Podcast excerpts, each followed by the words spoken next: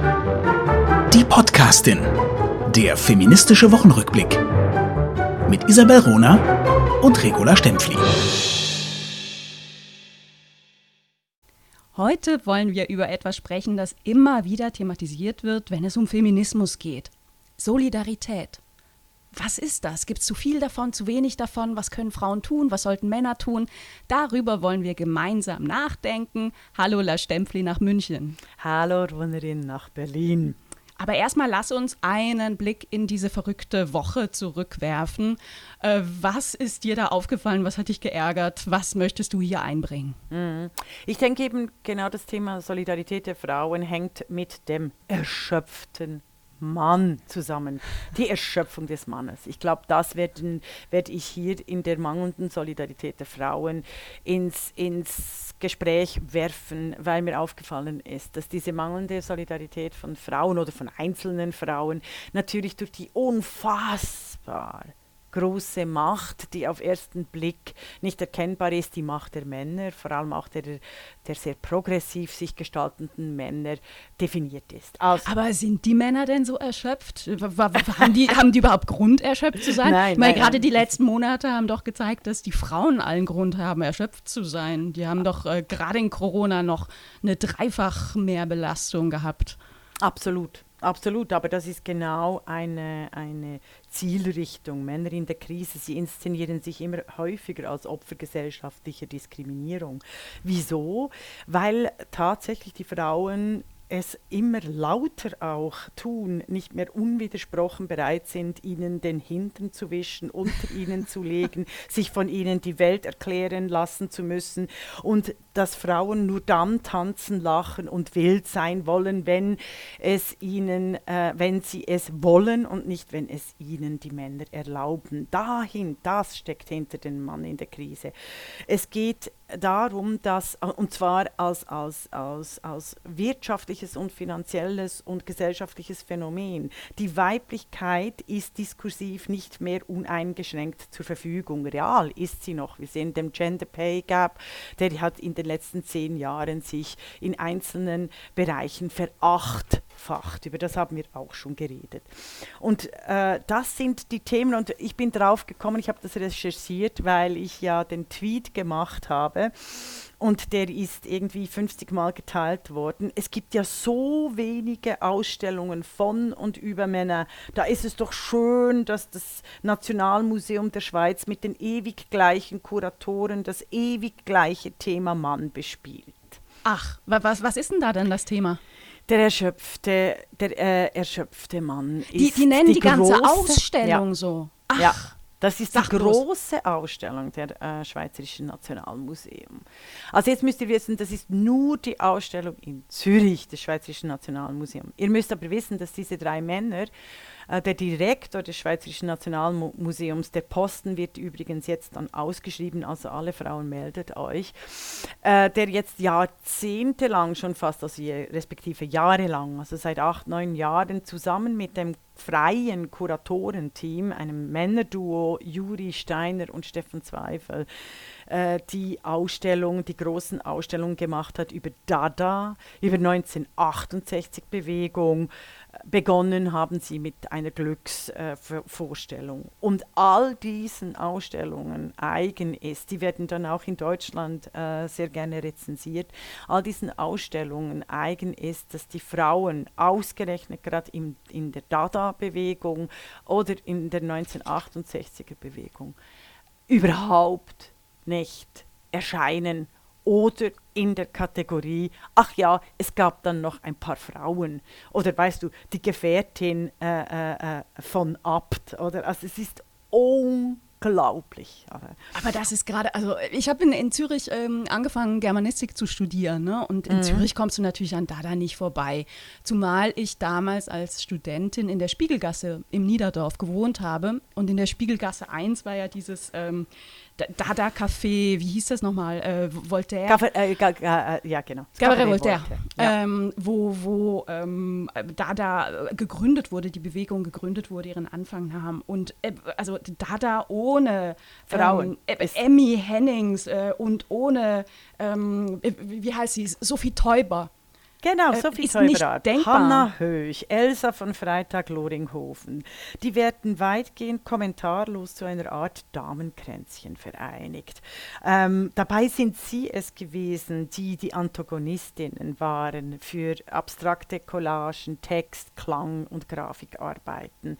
Es, ist, es war unfassbar. Ich habe das 2016 auch massiv thematisiert, aber es gab so wie ein sozialistisches Kultur-Dada-Kommissariat äh, und die, die Männer unter sich haben das natürlich im Feuilleton äh, sehr stark versucht runter äh, zu spielen. Aber es war eine absolute skandalöse Ausstellung, wiederholt dann 2018 in der 68er Bewegung, äh, wo eben diese Vielzahl von Frauen, die Dada äh, oder eben auch 1968 geprägt haben, einfach unter, unter ferner liefen äh, kamen. Und du musst jetzt wissen, oder? Also mhm. vor allem du, 2021 mhm. ist äh, unser großes Jahr, 50 mhm. Jahre schweizerisches Frauenstimmrecht.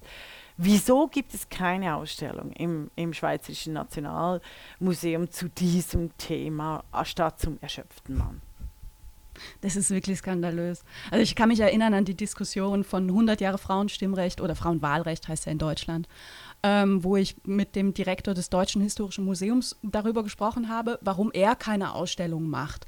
Mhm. Und er meinte, er, er lehnt es ab, zu Jubiläen Ausstellungen zu machen, was ein bisschen lustig ist bei einem ja. historischen Museum. Ne? Wo, also gerade erleben wir hier 30 Jahre deutsche Einheit. Mhm. Ne? Also die mhm. Medien sind voll davon. Jubiläen sind extrem wichtig und natürlich auch für Museen extrem wichtig.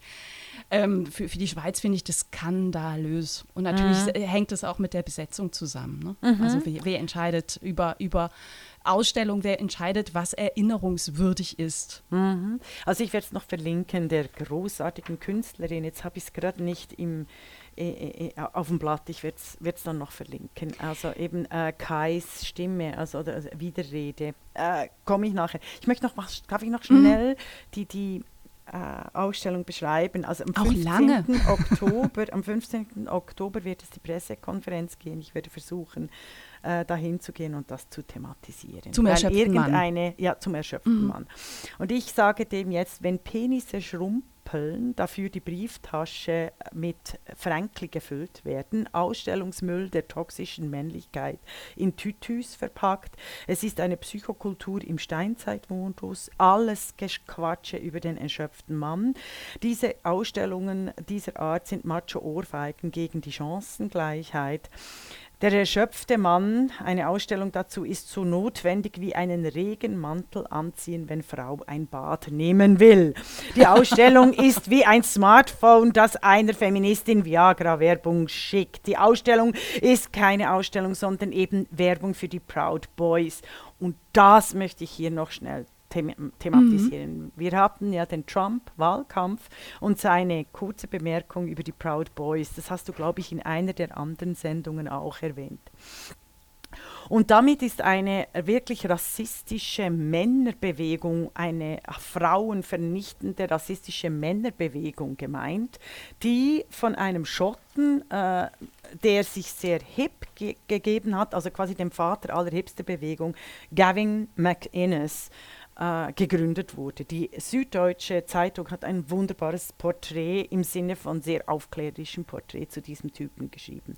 Und da geht es genau darum, also es wird ein Diskurs installiert des sogenannten erschöpften Mannes, obwohl die Wirklichkeit äh, mehr damit zu tun hat, dass wir eine Dienstleistungsgesellschaft geworden sind, dass andere Qualitäten gefragt sind als bei Industriearbeitern, äh, dass es eine riesige Schere zwischen Arm und Reich gibt, eine, eine äh, riesige Schere globale Schere zwischen der Verfügung über ähm, Produktionsmitteln äh, gibt und so weiter und so fort. Und das wird quasi geschlechtsspezifisch dann eben zur Erschöpfung des Mannes gemacht und nicht gesagt, dass die Männer sich eben vernetzen müssen und mehr sich in der Verbindung, in der Wirklichkeit, in Beziehungen, in Resonanz begeben müssen.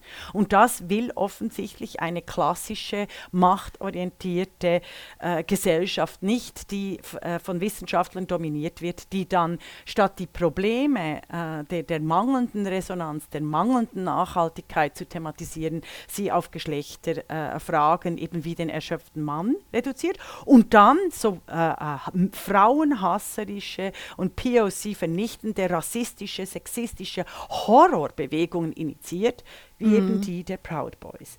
Äh, das ist eine rechte Schlägertruppe, diese Proud Boys. Und die sind genau, die definieren sich wie der Ausstellungskatalog des Schweizerischen Nationalmuseums als ähm, Männer, die wieder stolz sein wollen auf ihre Stärke und ihre Verletzlichkeit. Oder?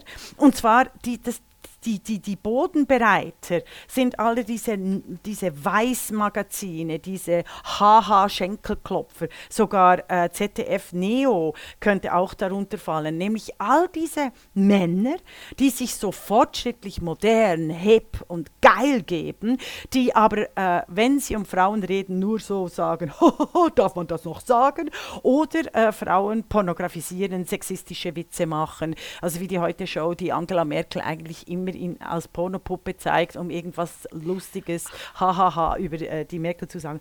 Und ich finde, diese, diesen Zusammenhang, der wird nie besprochen. Weißt du, ja, dass es einerseits diese mm. Progressiven gibt, oder? Und so, sorry, dass ich so viel rede, aber ich mm, habe hab mich jetzt vorbereitet und habe mich eigentlich auf die, die fehlende Solidarität von Frauen vorbereiten wollen und dann einfach realisiert, hallo Schwestern, es geht eben nicht äh, um die Frauen, weil die Frauen haben eben auch diese furchtbare, entsetzliche Schere im Kopf von diesem unsäglich dummen, strukturlosen und apolitischen Gelaber äh, von der Männerrolle, äh, die jetzt in Gefahr geraten ist. Wenn das Gegenteil der Fall ist, also wenn wir sehen, wie alle sogenannten Amokläufe eigentlich Frauenmordattentate sind, mm, wenn mm. wir sehen, wie die Islamisten eigentlich äh, äh, gegen die Zivilisation sind, weil die Frauen in den Demokratien einigermaßen chancengleich sind. Also und all diese Zusammenhänge, die, die werden viel, viel zu wenig ähm, äh, thematisiert. Und das, das, das habe ich gemerkt ja, beim erschöpften Mann. Ja, das liegt ja daran, dass die Frauen auch für die Frauen die anderen sind. Und ähm, das, mhm. glaube ich, äh, passt auch zu dieser Denke, äh, Ausstellung zu machen oder Literatur Kanones zu beschreiben, wie jetzt beim Beispiel Dada. Ne? Mhm. Man geht eben von der männlichen Norm aus, das habe ich ja selber in meinem Studium in der Literaturwissenschaft, um da wieder den Bogen hinzukriegen, mhm. ähm, auch erlebt. Also Dada erstmal mit Fokus auf Männer und die Nachfrage ist dann, aber wie, wie, welche Rolle haben denn die Frauen, die ja nun nachweisbar fantastische Werke äh, beigetragen haben, also nicht, nicht nur beigetragen haben, ja, sondern genau, wirklich die Bewegung geprägt die haben. Ne? Die Sprache, ja, genau. genau wir, wir sind davon geprägt geprägt. Und wenn du Marcel sagst, Duchamps Bissoir ist, äh, ist, wie ich recherchiert habe, tatsächlich der Elsa, dieser, dieser Baronessin, ah, ah, dieser schwierige Name, dieser Elsa Freitag Loringhofen zu verdanken.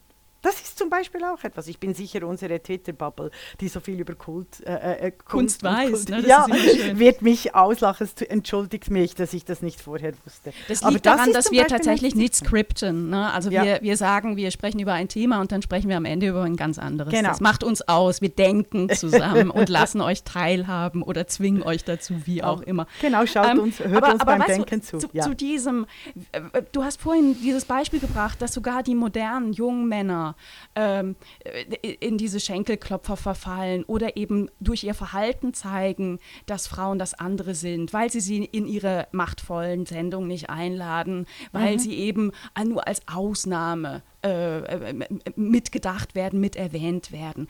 Das habe ich äh, gerade auch wieder, wieder erlebt oder es ist ein Mechanismus, der uns alle betrifft. Ne? Mhm. So haben wir zu denken gelernt, so haben wir gelernt, unsere Welt wahrzunehmen.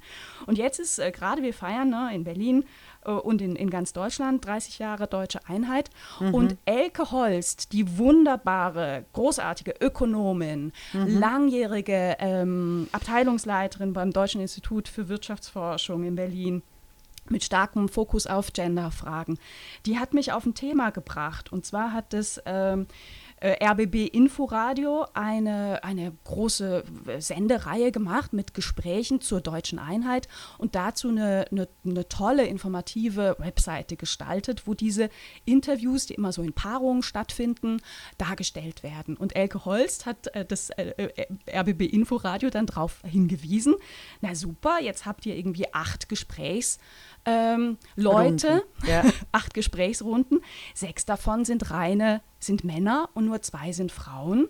Und ihr stellt die auf eurer Homepage dar, dass die sechs Männer mit Fotos, mit Porträts gezeigt werden hm. und die Frauen nicht. Oh mein Gott. Die Runde der Frauen, also natürlich haben die zwei Frauen dann miteinander reden sollen. Ne? Mhm. Äh, die Sendung wurde nicht mit zwei Porträts illustriert, sondern mit einem Bild von einer Demonstration und drauf war dum dum dum dum dum dum ein Mann. Also auf dieser Seite waren nur Männer zu sehen beim Thema deutsche Einheit. Und Elke Holst hat äh, dem, dem Inforadio dann geschrieben und die haben dann tatsächlich auch sehr schnell reagiert und inzwischen sieht man immerhin drei Frauen auf dieser Seite. Mhm. Ähm, aber so, und das Inforadio hat dann auch gesagt, boah, das ist uns gar nicht aufgefallen. Und das ist der Skandal. Unser Blick ist so geprägt von unserem Fokus auf die Normalität der Männer, dass, dass es ganz vielen gar nicht auffällt. Und ich bin eine Verfechterin von, einem, von einer Idee, die das Schweizer Fernsehen versucht umzusetzen, aber auch da noch nicht, noch lange nicht genug. Nämlich in der Schweiz heißt es Idee Femme. Alle Redaktionen des Schweizer Fernsehens sind aufgerufen, Strichlisten zu führen und sich nach jeder Sendung zu fragen, wie kamen Frauen vor, in welcher Funktion, wie wurden sie gezeigt, kamen sie nur als Putzfrauen vor oder auch als Finanzexpertin. Ähm, hatten wir Studiogäste? Wie war die Aufteilung? Nicht alle Abteilungen beteiligen sich daran, ne? nicht Richtig. alle Redaktionen, und weil es die, ist ein freiwilliges Ding. Genau, und die wichtigen Redaktionen beteiligen Aber sich verdammte Axt, der Ansatz ist richtig. Und ich mhm. fordere das für den gesamten öffentlich-rechtlichen Rundfunk. Da, nur, da, nur dadurch kommen wir weiter. Nach jedem Monat muss das vorgelegt werden, eine Analyse der jeweiligen Redaktion nur, nur so kannst du, kannst du Denken verändern. Hm. Bin, ich, bin ich der Überzeugung. Hm. Ja, also ich habe ja schon gesagt, es sind 30 Millionen Schweizer Franken. Das sind ungefähr 27 oder 28 Millionen Schweizer Franken, die allein die bundeseigenen Museen der Schweiz zur Verfügung haben für alles. So. Das ist wahnsinnig viel öffentlich-rechtliches ja. Steuergeld.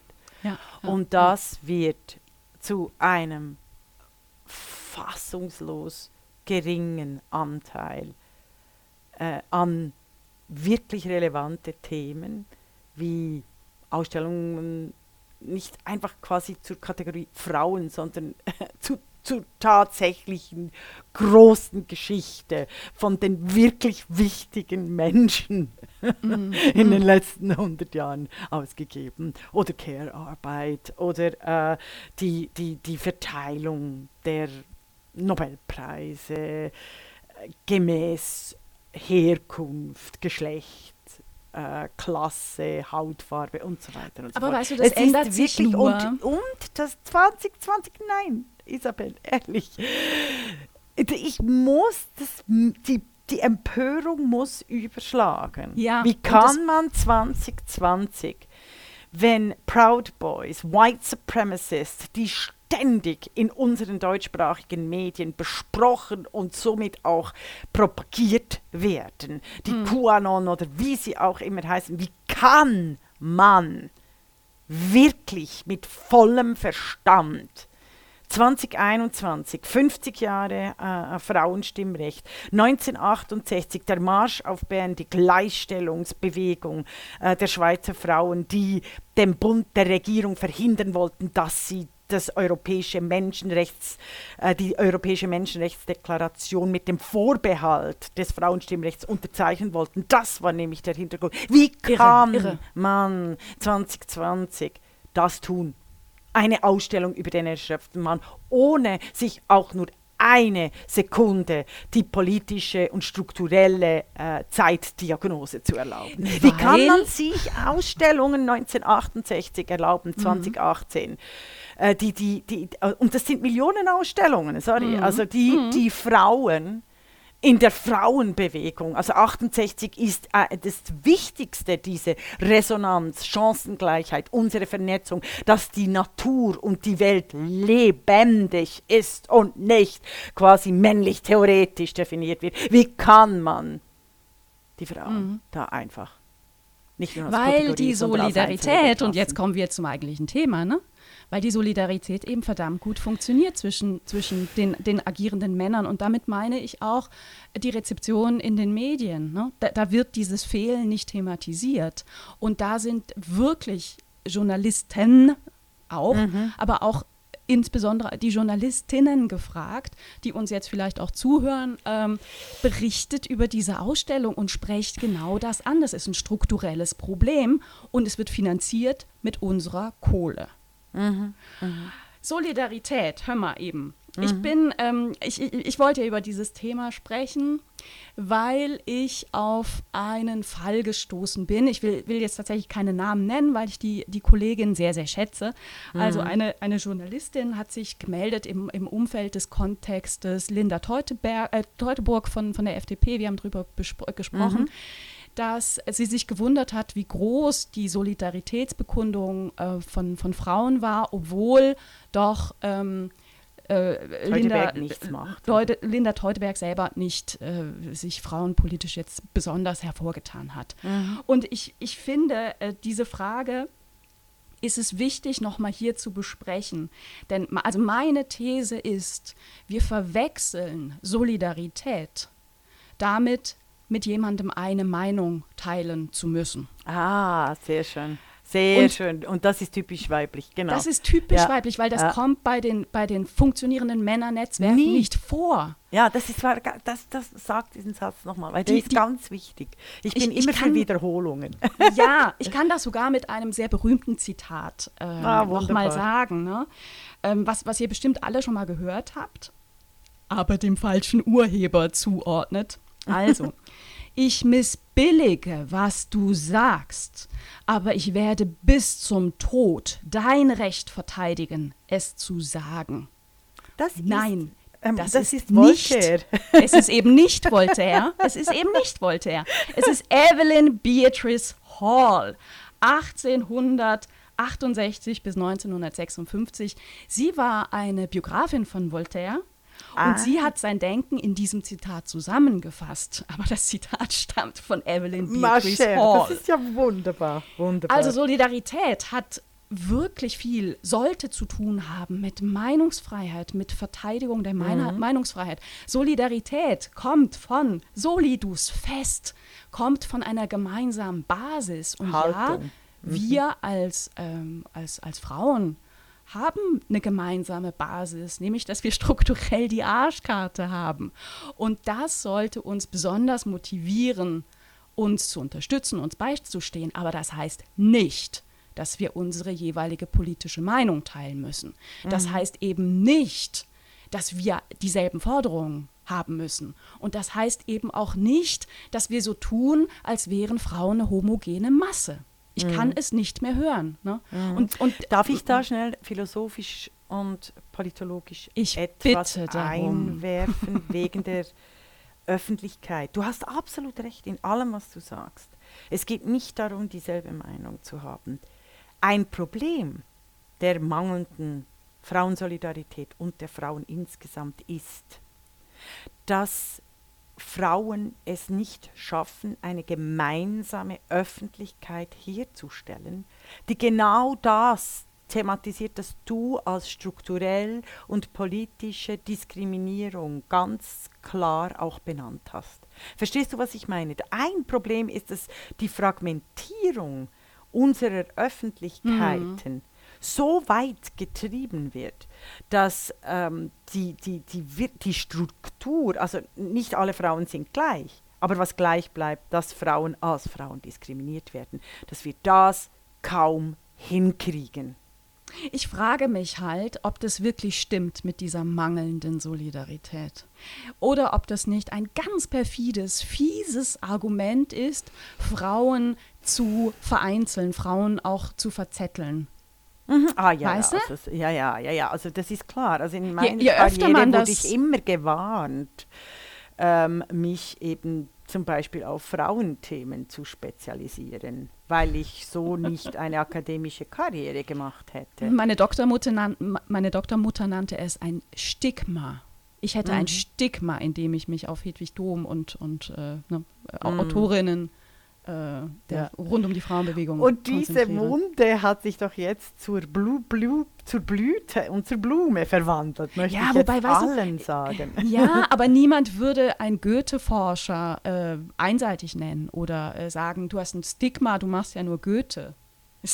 Ja, guter Vergleich. Da heißt absolut es dann Experte. Guter, ja, absolut guter Vergleich. Und ich, ich, ich denke da an die Berufsberaterin an, an unseren Unis, die äh, einen Leitfaden gekriegt haben, dass sie vor allem jungen Frauen abraten sollen, davon frauenspezifische Forschung zu betreiben, äh, sondern sie eben Genderforschung zu nennen, wenn überhaupt, äh, äh aber so zu tun, als also gerade wenn sie Statistik machen äh, in, in der Politologie, also es, es mög möglichst tarnen müssen.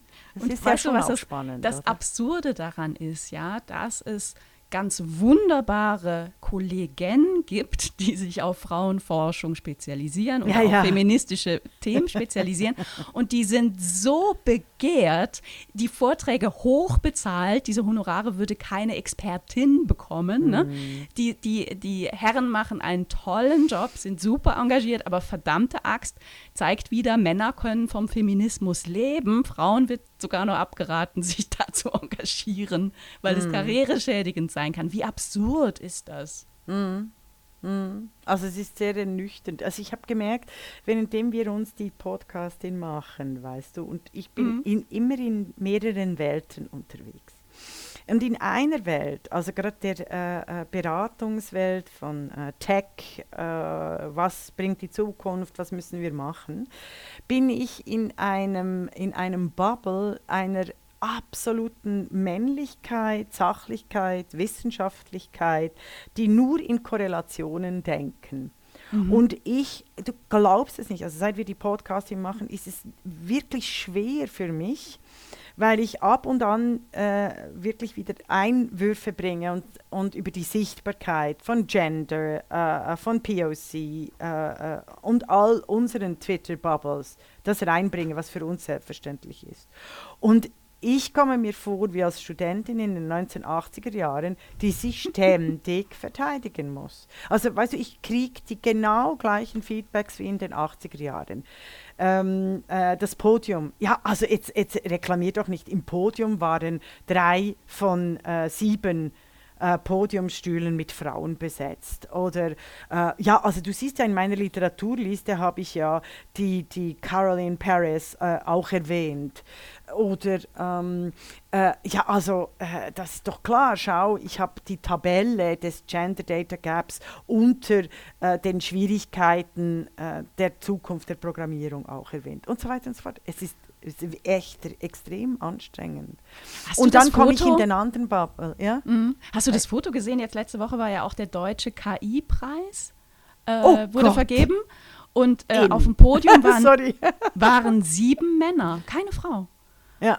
Und du denkst so, wenn das die Zukunft von KI ist, von künstlicher Intelligenzforschung, dann kriegen wir ein Problem. Ja. Wahnsinn. Mm, ja, ja, mm, ja, ja, mm, das hast du, das, äh, das müsste unbedingt so stark geretweetet werden. Das Thema ist auch unter den Kommentaren, ist genau das, was ich e, eben erwähne als, als Beraterin, wo ich auch, äh, also nicht Beraterin, sondern da bin ich äh, mandatiert und verdiene Geld. Ähm, dass, dass dann extrem viele Stimmen sofort kommen, es geht doch nicht ums Geschlecht bei der künstlichen Intelligenz. Nee, geht nie ums Geschlecht. Ne? Also auch bei Kompetenz geht es ja nie ums Geschlecht. Andi Scheuer ist aufgrund seiner Kompetenz Bundesverkehrsminister und sonst aufgrund von gar nichts anderem. Für die Schweizenden müssen wir einfach sagen, Andi Scheuer ist der schlechteste unter all den schlechten Verkehrsministern, die Deutschland hatte. In der ähm, Geschichte. Ja, ja, ja.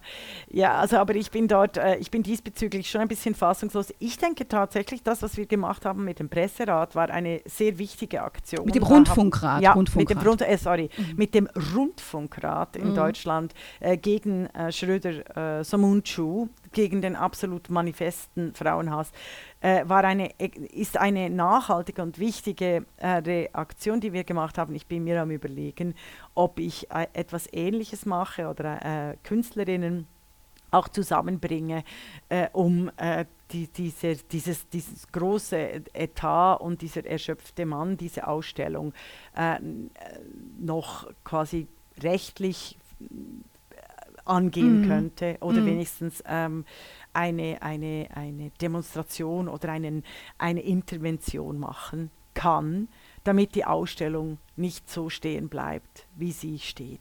Ja, das wäre toll. Finde ich gut, finde ich gut. Ich habe noch eine kleine Geschichte, die würde ich gerne erzählen. Mhm, gerne. also auch, ähm, weil es für mich zum Thema Solidarität und so, man kann auch solidarisch mit sich selber sein, ne? Äh, mhm. steht. Und ich habe das heute Morgen in der Zeitung gelesen und ich musste laut lachen. Äh, also um, um nochmal Kontext, äh, 30 Jahre deutsche Einheit. Ähm, äh, äh, Johannes äh, R. Becher, ne, ähm, Autor, äh, engagiert in der SED, äh, wichtige Figur in der DDR, war ab ähm, Mitte der 50er Jahre auch der erste Kulturminister der DDR. Der hat äh, Urlaub gemacht an der ähm, Ostsee und er gehörte nicht zu denen, die gerne FKK gemacht haben. Im Gegenteil, also er war immer relativ äh, zugeknöpft und hochgeschlossen. und er geht jetzt also an diesem Strand entlang und er sieht eine nackte Frau mit einer Zeitung über dem Kopf am Strand liegen. Und diese äh, Frau giftet er an mit Schämen Sie sich nicht, Sie alte Sau. Worauf die Frau die Zeitung von ihrem Kopf nimmt und es ist Anna Segers, die große, oh, große, berühmte Anna Segers. Und diese äh, Anekdote hat eine besondere Pointe, denn ein paar Wochen später erhält Anna Segers äh, in der Deutschen Staatsoper in Berlin ähm, den, den Nationalpreis erster Klasse der DDR. Und die Laudatio hält niemand anders als jo Johannes R. Becher. Und er beginnt die Laudatio mit Meine liebe Anna. Und Anna Segers sagt, für dich immer noch die alte Sau. Das war die Podcastin, der feministische Wochenrückblick mit Isabel Rona und Regula Stempfli.